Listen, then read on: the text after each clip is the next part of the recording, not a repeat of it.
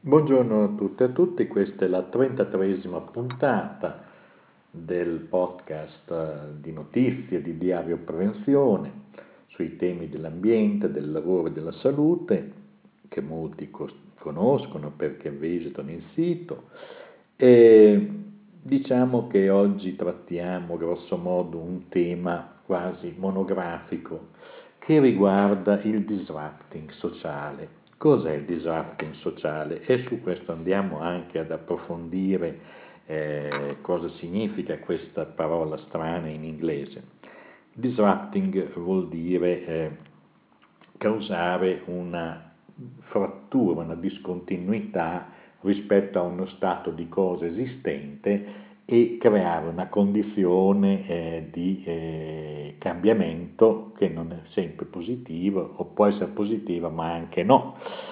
E eh, sono molte le forme di disrupting che stanno avvenendo da tempo nel campo del lavoro, dell'economia, delle stesse norme che servono a regolare le relazioni tra le persone, tra le imprese e le persone, tra la pubblica amministrazione e i cittadini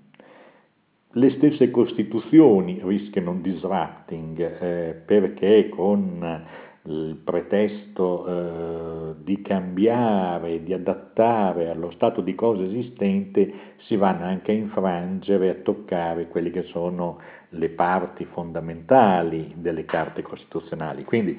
di forme di disrupting in questo periodo ne abbiamo molte, tantissime.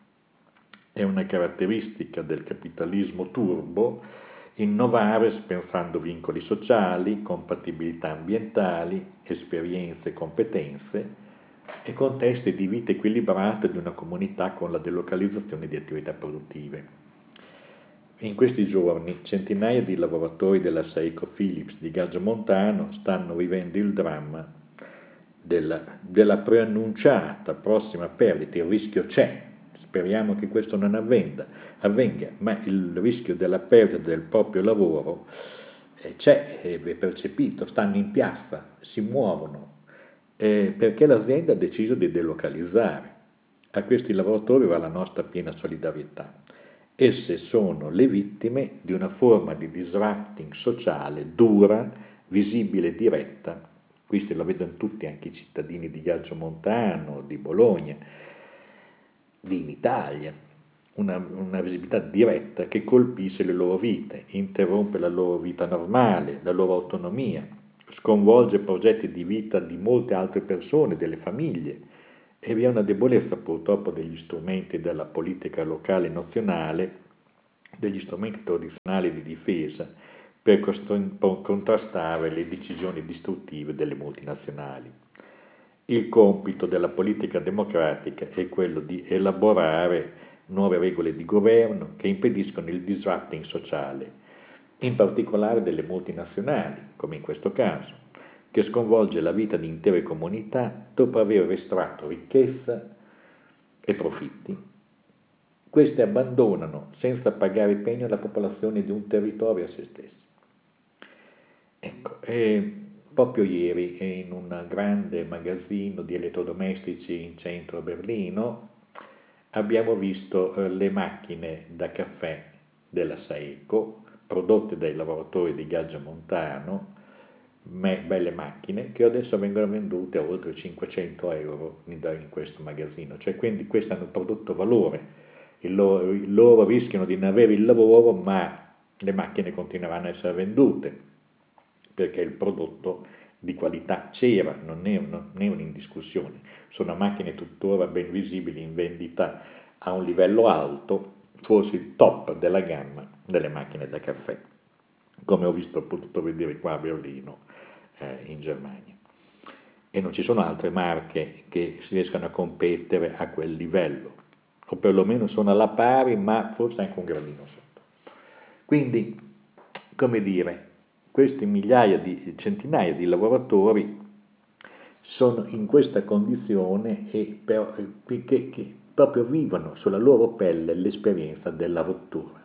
Come hanno avuto paura i taxisti con Uber e con altre forme di disrupting che rompono i modelli, diciamo fra virgolette, corporativi, di diritti, di sicurezze, che le categorie hanno costruito in anni e anni di lotte per dare alle loro famiglie anche una certezza del futuro, si vedono oggi con uh, Uber Pop una concorrenza non corretta, non leale, che peraltro eh, mette in discussione anche la sicurezza dei passeggeri perché non sempre vi è una selezione eh, accurata eh, di chi partecipa a, questi, eh, a questo tipo di, eh, di, attività estemporanee, magari uno studente che ogni tanto fa eh, il pop-up, il pop di, Uber, di Uber con l'applicazione. Quindi siamo in forma di caporalato elettronico a distanza, per cui uno entra e con, installa la sua macchinetta al suo sistema dentro la macchina e diventa un taxista anche magari senza averne tutti i requisiti di affidabilità. Quindi vediamo che la disrupting non riguarda soltanto i lavoratori, eh, diciamo così, che da, diciamo, da, artigiani, in questo caso da, da, da, piccoli imprenditori come i taxisti o dipendenti di società, diventano eh, invece imprenditori di se stessi, ma in forme che sono quantomeno discutibili dal punto di vista della sicurezza sociale, dei contributi e di tutti quegli aspetti di garanzia eh, per il futuro eh, che garantisca loro una vita abbastanza serena tutto si basa sul risultato immediato. Questa è un'altra caratteristica del disrupting, cioè è quella propria del capitalismo eh, anglosassone, cioè quella dell'innovazione continua, che vuol dire per l'appunto però distruzione di forme precedenti e di, di equilibri, di modalità di produrre le proprie condizioni di vita e la proiezione in un mondo sempre più insicuro che vive alla giornata, senza un progetto di medio-lungo periodo, per, per accatastare grandi ricchezze nelle mani di pochi, perché poi sono i gestori di, di, di, di Uber che gli azionisti che incassano molto. Il poveraccio che fa il servizio di pop di Uber magari lavora sotto costo eh, e, e, fa, e lavora in condizioni di super sfruttato, uno sfruttamento molto più ridotto rispetto agli imprenditori eh, taxisti che si sono associati, che si danno delle loro forme eh, di regole per stare sul mercato e offrire dei servizi di qualità. Cioè, quindi siamo di fronte a situazioni molto complesse, molte altre sono le forme di disrupting. Pensiamo ad esempio al fai da te in tutte le operazioni di transazione oggi eh, in cui il lavoro si scarica sostanzialmente sull'utente, sul cliente, eh, il grande negozio elettronico a distanza che tende a far fuori il magazzino, il grande magazzino tradizionale, anche se poi tutta una serie di difficoltà logistiche rendono ancora difficile questi fuori. Ma la, la vicenda Saeco quindi ha molti risvolti, ma è chiara, tutti capiscono cosa voglia dire disrupting sociale quando parliamo di una situazione di quel tipo. Sono molto più sottili invece le forme di disrupting che avvengono a livello normativo, che è intesa nel senso che tendono a ridurre il diritto dei lavoratori per fare che cosa? Per rendere più appetibile alle imprese la loro assunzione, sia pure temporanea,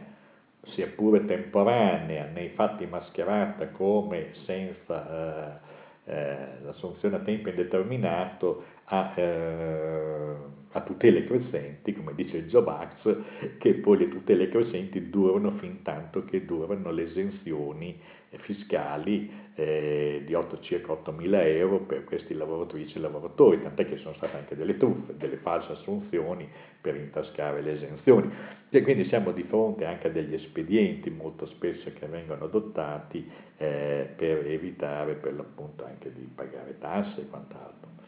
Quindi siamo di fronte da una parte, vediamo Uber al caporalato elettronico, a distanza che rompe le forme associative tradizionali eh, di professionisti del taxi, alle forme eh, diciamo, di disrupting invece eh, normativo sul lavoro che rompe interrompe un, un, sistema di diritti acquisiti da parte dei lavoratori sulle quali hanno basato proprio i loro progetti di vita, pensiamo ad esempio alle situazioni eh, tipo per l'appunto Saeco dove lo strumento della delocalizzazione porta lontano quell'attività verso un territorio dove il lavoro costa meno e da quel punto di vista loro in qualche misura rimangono a piedi, cioè non, senza niente e tutta la loro competenza, la loro qualità nel produrre macchine, nel fare cose specializzate, come dicevo, che per l'appunto vengono vendute a caro prezzo sui bancali della, della Saturn di Berlino, oggi lo si ritroveranno invece a Natale con una grande ansia per il futuro, con grandi incertezze di quello che sarà il destino anche del loro territorio. Quindi anche loro rischiano di dover delocalizzare. Ecco, il job access ha una forte potenziale di disrupting sociale che si sta già manifestando con la moltiplicazione dei licenziamenti economici dei lavoratori sopra i 50 anni, ben lontani dalla pensione, destinati a entrare nella fitta schiera delle persone che difficilmente potranno trovare un altro lavoro. Esiste un fenomeno anch'esso non immediatamente visibile, che le dirette pratiche di disrupting sociale e le politiche subalterne dei governi e i poteri forti dell'economia stanno producendo a livello profondo nei comportamenti delle persone. Cosa produce il disrupting? L'adattamento passivo all'obbedienza ai forti. Comunque la rassegnazione, tanto non si può fare nulla. Giocano sulle nostre teste, noi non abbiamo gli strumenti per contrastarli. È una lotta durissima questa, perché si rischia la perdita della cognizione di sé come cittadino portatore di diritti fondamentali, il diritto alla salute, il diritto a una retribuzione dignitosa, come dice la Costituzione, il diritto a poter scegliere eh, diciamo un proprio progetto di vita che sia dentro dei livelli di qualità eh, accettabili. Oggi tutto questo rischia di essere spazzato via perché tutto non è più prolungato nel tempo, non è il capitalismo renano che pensa ai tempi lunghi, che eh, sono nella, nella, culla del capitalismo renano qua a Berlino, beh, però anche qui ci sono già migliaia, milioni di lavoratori che non hanno più queste cose del capitalismo renano, del welfare, della protezione aziendale e quant'altro, sono delle favole anche qui in Germania del passato, perché anche qui ci sono i mini jobs, cioè lavori da 300-400 euro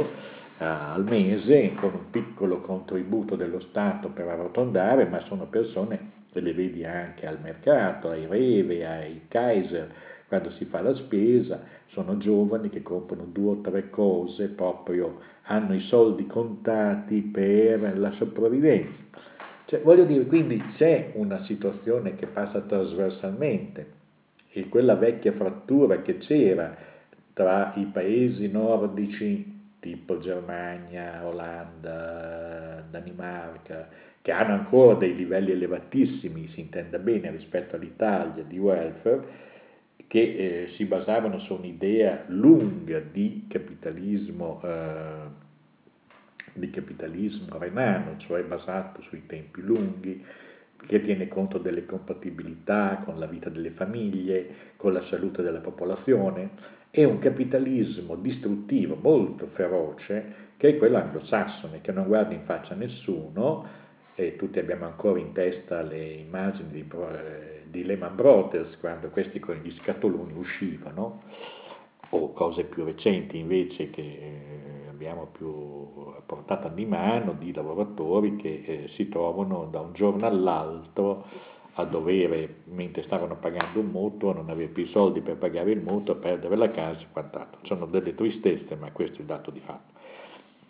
E questo è un male oscuro profondo perché produce anche la perdita dell'essere sociale come lavoratore e anche la destituzione dal ruolo di cittadino, cioè nel senso che se non hai pecunia, imago, homo sine pecunia est imago mortis, dicevano gli antichi, purtroppo si riproduce questa situazione in cui eh, lo statuto di cittadino soccombe rispetto all'homo economicus che è dipendente dalle vicende per l'appunto dell'economia, del lavoro, dell'avere o non avere un lavoro, dalle discriminazioni che derivano dal fatto poi di poter avere una casa, di poter avere una residenza, di poter eh, acquistare istruzione, avere istruzione e soprattutto avere eh, servizi per quello che riguarda la salute, eh,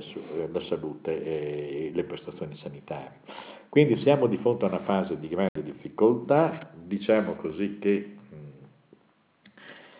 poi ci sono naturalmente il disrupting, abbiamo visto il disrupting territoriale, cioè la delocalizzazione, cioè delle aziende che se ne vanno via senza pagare pegno, abbiamo visto il disrupting, eh, quindi un disrupting con la perdita del lavoro, il disrupting invece di forme organizzate di professionisti che vendono il loro lavoro con una coalizione per tenere dei prezzi adeguati, ma anche garantendo qualità del servizio, mediato naturalmente dalle relazioni con la pubblica amministrazione che eh, evita i corporativismi,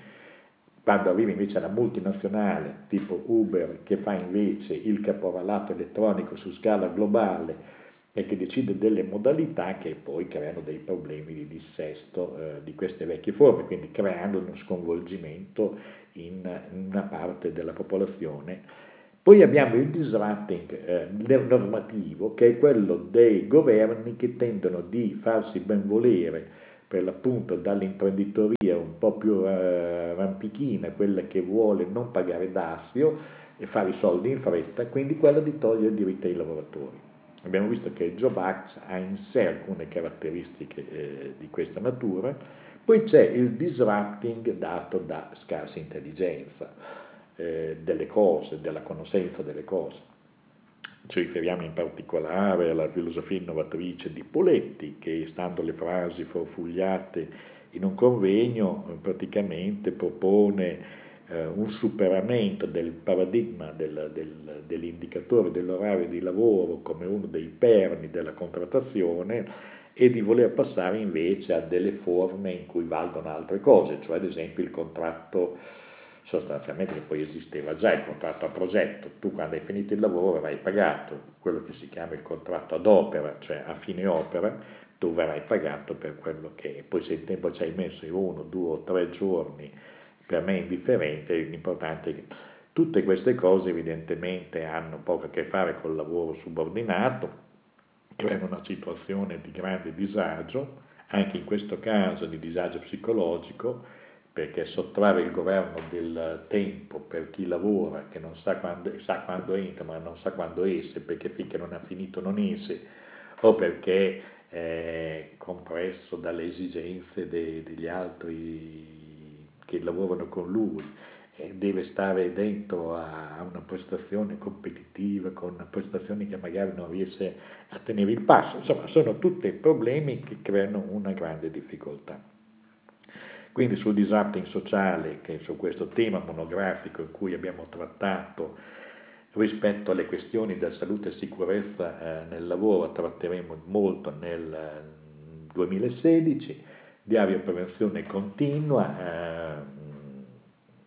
nel senso che la rete di persone che collaborano volontariamente, che mandano informazioni è una rete nutrita, eh, buon rapporto con le associazioni, in modo tale da avere da loro le informazioni. Quindi tutto sommato questa iniziativa autonoma e libera perché non è condizionata eh, da alcun finanziamento né pubblico né privato, ma nasce dalla volontà di chi la fa, e continuerà anche nel 2016, avendo come riferimento per l'appunto eh, la diffusione di notizie, conoscenze, documenti che aiutino le persone, quale che sia la loro condizione nel lavoro, a, ad avere più possibilità di incidere per un miglioramento nel lavoro. Noi lavoriamo nel campo dell'informazione, quindi è un campo che non è direttamente impegnato nell'attività di formazione, di gestione dei, dei, problemi della salute e della sicurezza nel lavoro, nei problemi ambientali, ma in, in qualche modo abbiamo costituito un osservatorio che capta e rilancia le notizie emergenti più importanti che servono per l'appunto il, a tutte le persone che sono in campo per difendere i loro diritti, per avere strumenti in più per poter essere esigenti sul piano della, della salute e della sicurezza. Non stiamo vivendo tempi felicissimi per tutto questo, ma la volontà, la, la determinazione a non mollare il campo, e a non essere, eh, diciamo così, deboli perché chi si fa pecora, lupo la mangia, eh, è piena e quindi noi daremo questo contributo tenendo in vita eh, Diario per la prevenzione. Anche i podcast saranno periodici, non saranno più lunghi 30 minuti perché molti devono avere la possibilità eh, di eh, ascoltarli in un tempo ragionevole. Segnaliamo la l'interessante intervista al presidente della FEVA, dell'Associazione delle Vittime dell'Amianto, dei familiari delle vittime dell'amianto, eh, che eh, sempre in quest'area podcast eh, da, offre una, una serie di informazioni utili per tutti i cittadini. Ecco, grazie, a risentirci, buon anno a tutti, buon anno nuovo, salutiamo il 2015 come un anno di transizione in cui le cose potevano andare meglio, ma speriamo in un 2016 in cui vi siano maggiori opportunità e maggiore possibilità di avere un consolidamento del sistema dei diritti per tutti quelli che vivono del proprio lavoro. Grazie e a risentirci nel 2016.